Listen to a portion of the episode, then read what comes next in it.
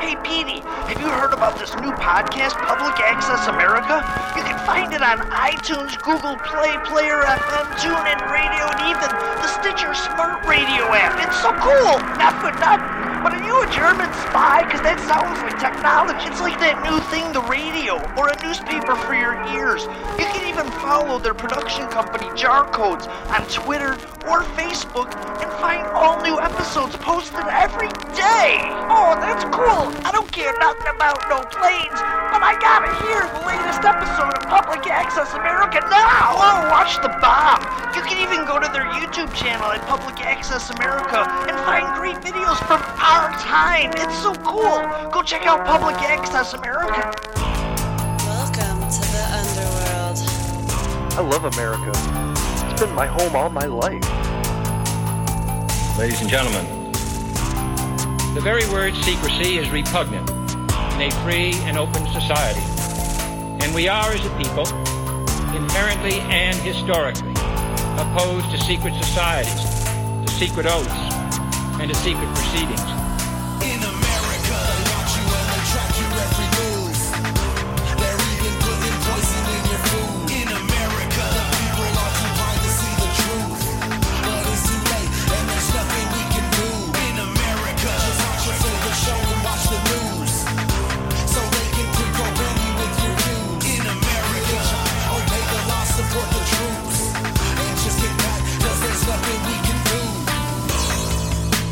I love America. It's been my home all my life. If you don't know the past, you're only doomed to repeat it. Welcome to Public Access America. This is your history. This is your country. This is America. Join us in listening to some of history's America's best speeches. Created by Jar Codes Productions. Go back in time with us right now on Public Access America.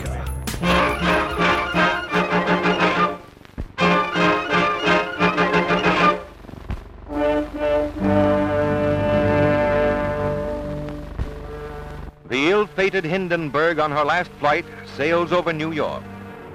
These pictures, made from a Pathé News plane less than four hours before the tragedy, show the world's largest airship heading for Lakehurst, New Jersey. Over Newark's famous auto skyway, the airship was hailed by thousands who little dreamed it was their final glimpse of the Hindenburg. Inside the silver envelope are 16 separate gas bags, each filled with hydrogen, a highly inflammable gas.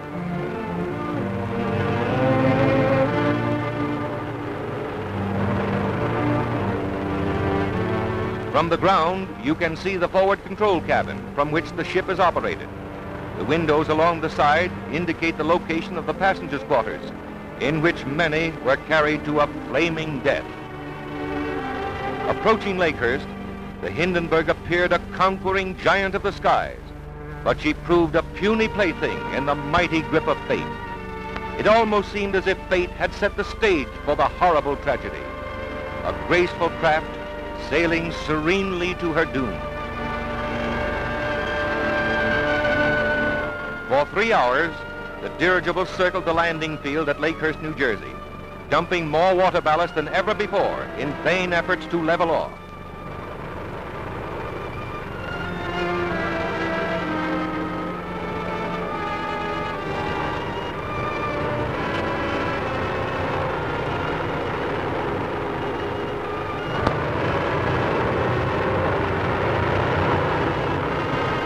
Again she dumps ballast, and a nervous tension grips those who are watching, for this is something unusual.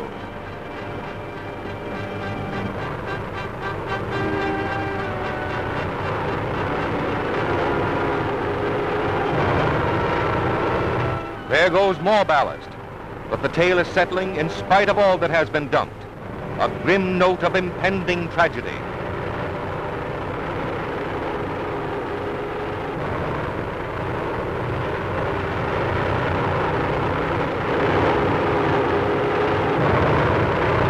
Finally, the landing lines are dropped. These scenes were filmed by Pathé News cameraman William Deek, and you're about to see the pictures he got when the ship exploded. Those aboard leaping for life from a flaming inferno. the actual crash of the Hindenburg, an airship destroyed in less than half a minute.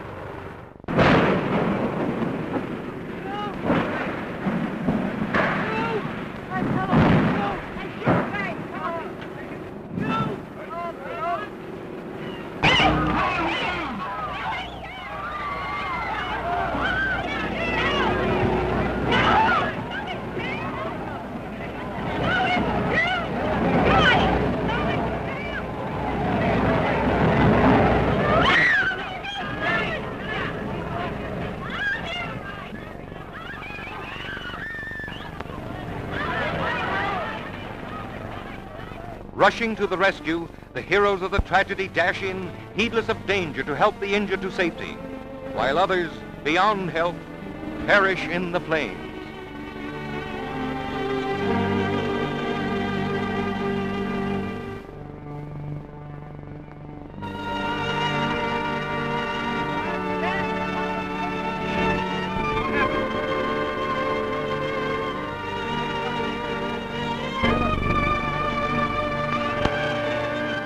Blazing aftermath reveals the extent of the disaster, an inferno which became a flaming tomb, a twisted mass of the scorched skeleton of what was once a mighty airship.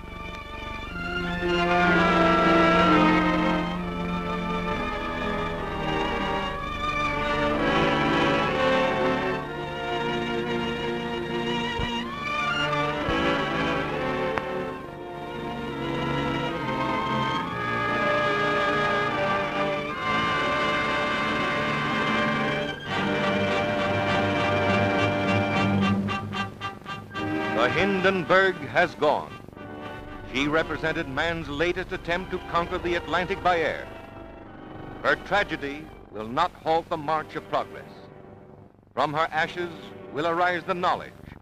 From her fate, the lesson that will lead to a greater and a better means of mastering the air. If so, her dead will not have died in vain.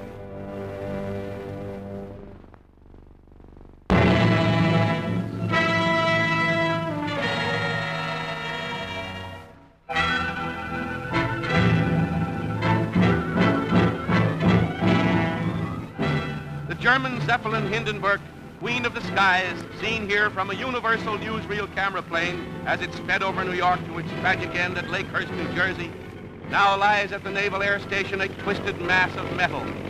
Shortly after these pictures were taken, showing the great Skyliner saluting the millions watching it from below on its first trip of the season, the huge craft exploded while docking and blazed to a fiery end, taking the lives of almost half its 99 passengers and crew.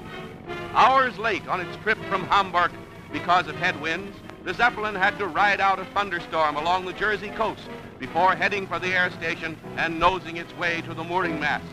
The wind is bad and the docking is a ticklish one, but it's all a thrill for the crowd of happy passengers eager to land after their transoceanic trip. Slowly the big ship warps in and the ground crews rush for the mooring lines. In another 10 minutes or so, the great aircraft would have been snugly docked. But as the passengers crowded the windows to watch, a roar and a burst of flame near the big tail fins turned the ship into a flaming inferno.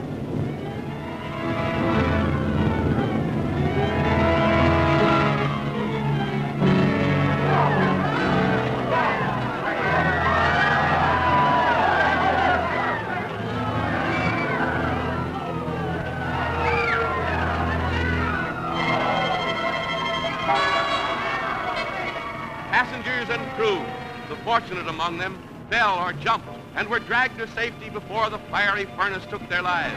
Heroic work by Navy and Army men risking their lives around the white-hot skeleton snatched more than one dazed and half-burned passenger from the blazing wreckage. But for the most of those trapped in the incandescent tangle, there was no hope. It's the greatest of miracles that anyone came out of the disaster alive.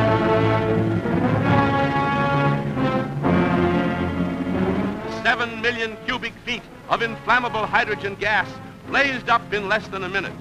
The hundreds of tons of fuel oil burns for an hour or more, with its dense black smoke making a pall over the tragic scene.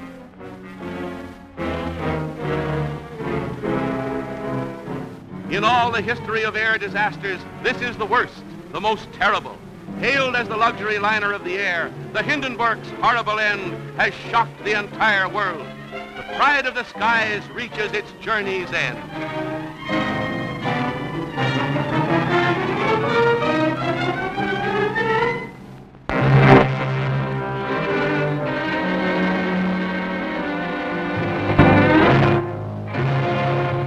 A twisted, tangled mass of seared girders and bits of blackened fabric are all that remains of the proud luxury airliner Hindenburg that lies at the Lakehurst Naval Station. The death list is now 35, with 10, including Captain Pruss, still on the critical list.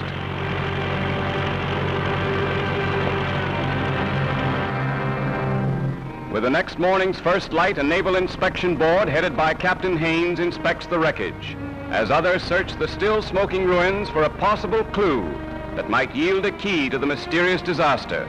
The remains of the Hindenburg will not be moved until the arrival of Germany's expert, Dr. Hugo Eckener, who heads a commission that will conduct an investigation simultaneously with the Department of Commerce.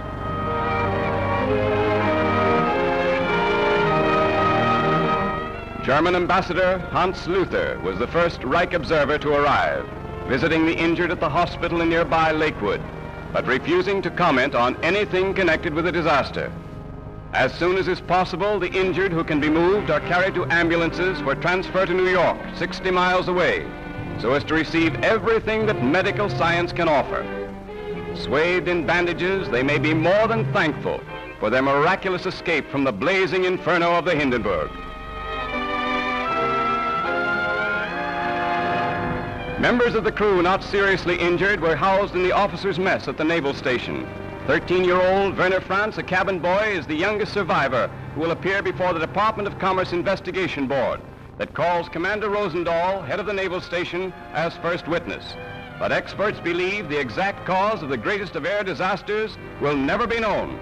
Over the Hindenburg will loom a question mark that can never be forgotten. To good friends. Tonight is kind of special.